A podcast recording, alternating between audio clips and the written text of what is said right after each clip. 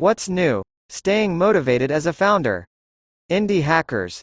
The 17th of March 2022. From the latest issue of the Indie Hackers newsletter, how do you stay motivated on your tough days? From remembering your why to taking on free customers, founders weigh in below on how they jumpstart motivation when feeling down. The website design industry is extremely competitive. Avoid these 10 mistakes in order to keep your websites crisp, efficient, and user-friendly. Founder Anna Maste grew her newsletter to drive $3,500 in sales each week. Here's her recipe for creating compelling content, and what she plans to do differently next time. Want to share something with over 90,000 indie hackers? Submit a section for us to include in a future newsletter. Channing Woman Running How Do You Stay Motivated? By James Marks It's hard to stay motivated as a founder. Sometimes, you have to believe when no one else does. And then, there are those times where it's hard to believe even for you. I was recently reminded of the difficulty of staying motivated when we launched Trivial, a workflow automation tool. We'd been building for months, and I hit a wall where I was so discouraged that I couldn't bring myself to type another keystroke. Fellow founders, have you been there? Taking on customers. Rick Mills says that his biggest motivator when building ServerAuth was taking on customers without charging them. It might sound silly, but it worked very well. We started off with an entirely free product with no fixed timeframe on when we'd start charging. This worked really well to validate the idea, get feedback, and figure out how people used our product. We're in the extreme niche area, so we are immediately putting ourselves at a disadvantage. But having approximately 20 people using and relying on our product for their business was the biggest motivator. We used that to figure out where we wanted to take things. We didn't introduce a paid plan until we were at a point where we had a solid offering. Within a few days of that, we had a handful of customers convert to paid. Getting your first paying customer is a huge motivator. Since then, we've grown a fair bit. Every time we get a new customer, it just drives motivation higher and higher. We follow a slightly different mentality than most bootstrapped startups. We've kept our operations lean so that we're not reliant on onboarding more and more paid customers to survive. You need to love what you're doing. If building your product is a slog and you're not enjoying it, that won't change. Your motivation won't improve without a serious change in perspective. It cannot all be about money, and if you're not in it to solve a problem, I think you'll always struggle to get anywhere.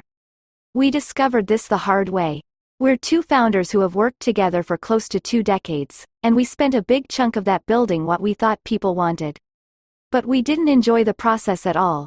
We were missing the key element of it, which is that it needs to be something that you're passionate about.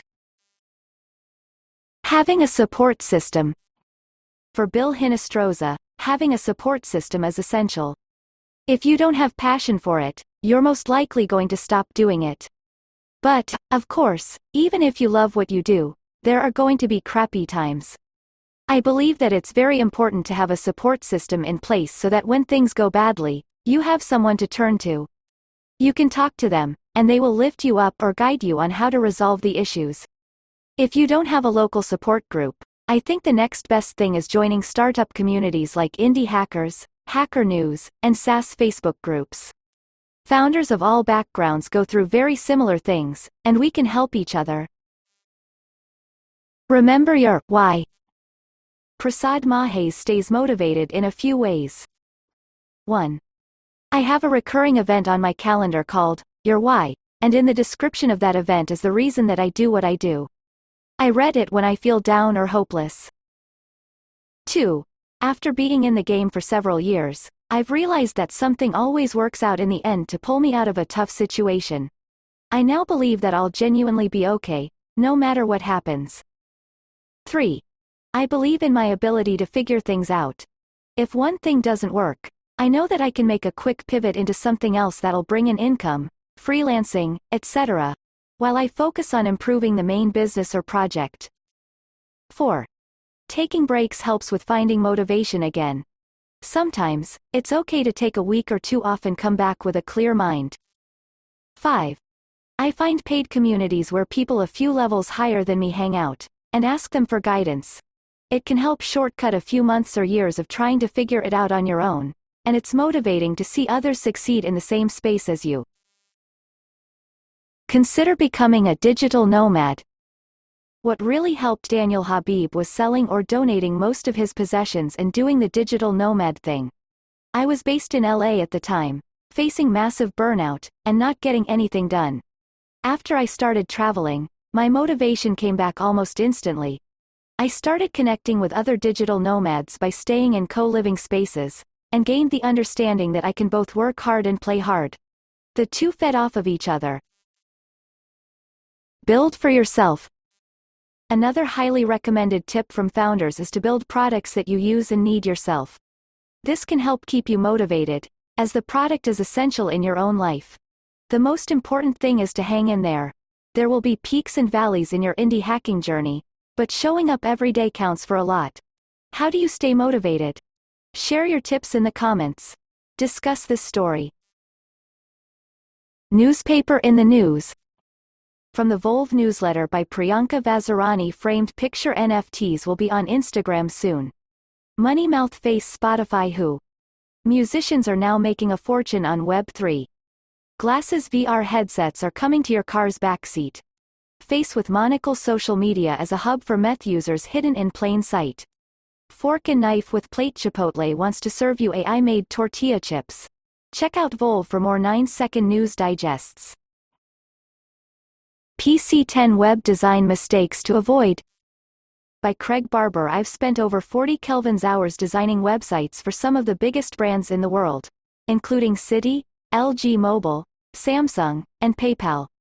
Below, I'm going to cover the top 10 mistakes that I see designers making right now in the marketplace.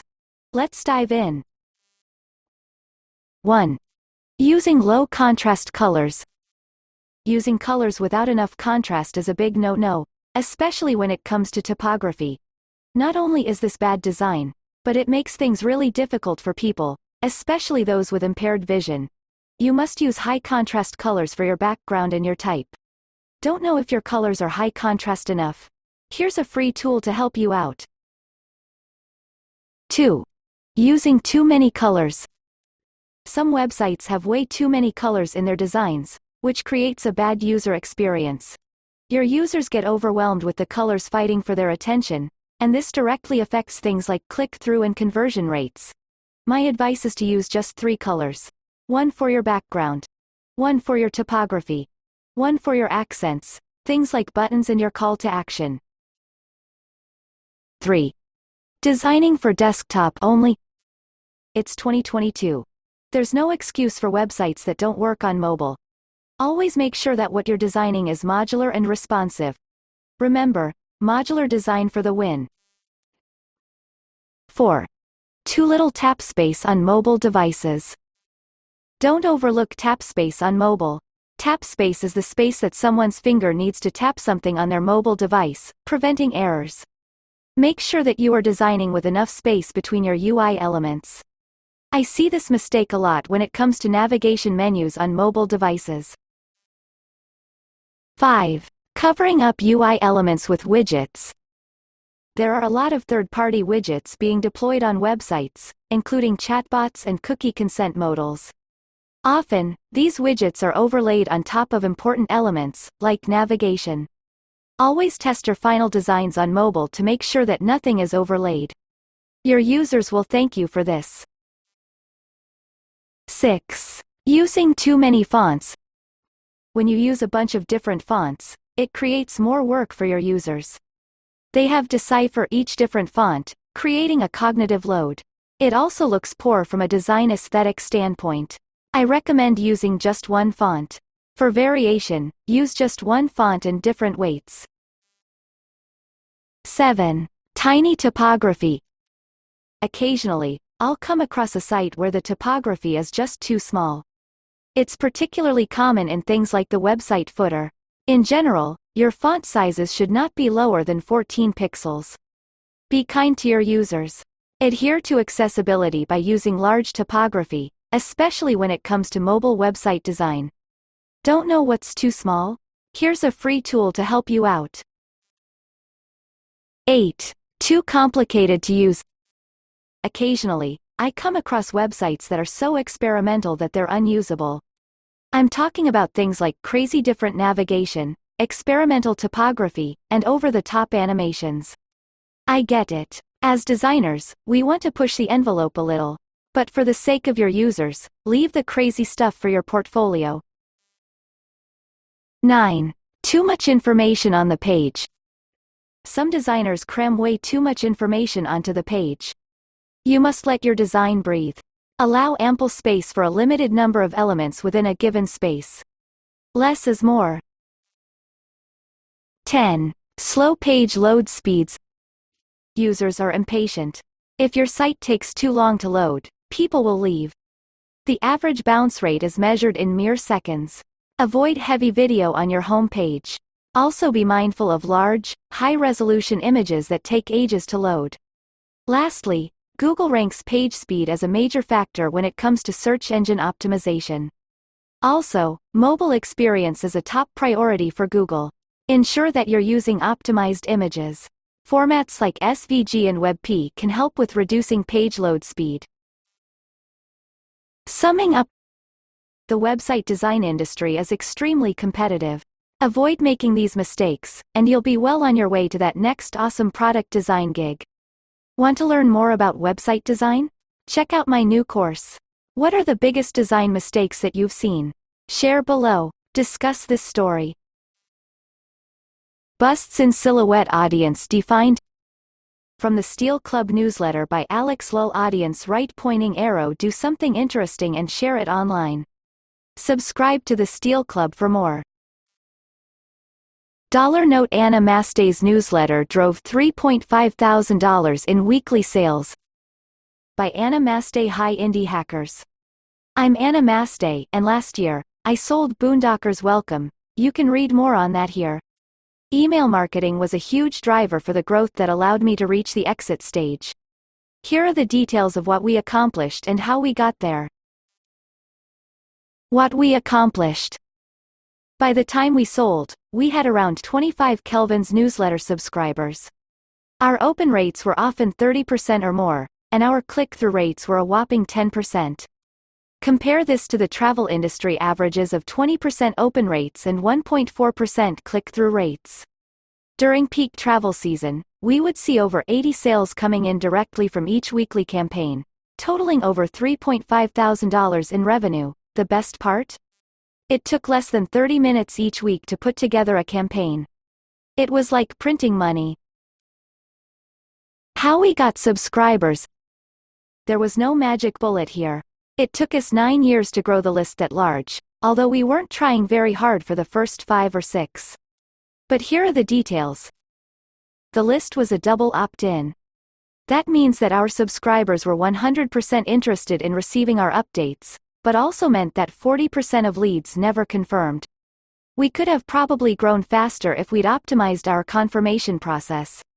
More on that here. Leads could sign up on our homepage or any of our blog pages. For a while, we had an exit intent pop up on our main landing page, but disabled it when we migrated to a new email provider. We didn't see a huge hit in our subscription rates. Instead, we just had a small pinned bar at the bottom of our main landing page that would open a subscription form. Blog pages had a sign-up panel at the end of the entry. Again, no pop-ups. Our product allowed people to create an account to check out the platform for free. We didn't ask on the sign-up page if users wanted to receive the newsletter, but devoted an entire page during onboarding to ask whether they wanted to receive weekly updates about new hosts. The newsletter content. The key to our success when it comes to email marketing was providing quick, scannable content in our weekly newsletters that generated some FOMO. This, in turn, drove sales. Early on, we experimented with aggregating relevant content from the web, highlighting stories from our members, or talking about updates to our platform. Eventually, we settled on a format that was simple and repetitive, but very easy to produce. Each issue contained a short paragraph or two highlighting our weekly blog post, a testimonial from a member, a list of all of our new hosts since our last email, complete with a photo and description. The secret sauce. These lists of new hosts were really the magic. We included only a teaser with a host title, the city and state, and part of the description provided by the host. Of course, we'd also include a photo. Being able to quickly scroll through this list of new hosts gave subscribers motivation to open the email every week. They knew that they weren't committing to a long read, and between the photos and descriptions of these free camping locations that were available to them if they became members, they were quickly drawn in. How we cranked out newsletters. Because we did this every week, manually putting together a list of new hosts was not realistic. We created an internal tool that connected to our database, and directly to our marketing email provider, Sendinblue, via its API. From there, all we had to do was enter the date that we'd last generated a newsletter.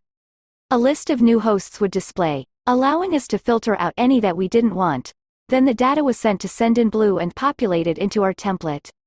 Coding that internal tool probably took a day's worth of work, but it saved us so much time each week, and made it easy to be consistent with our weekly blasts.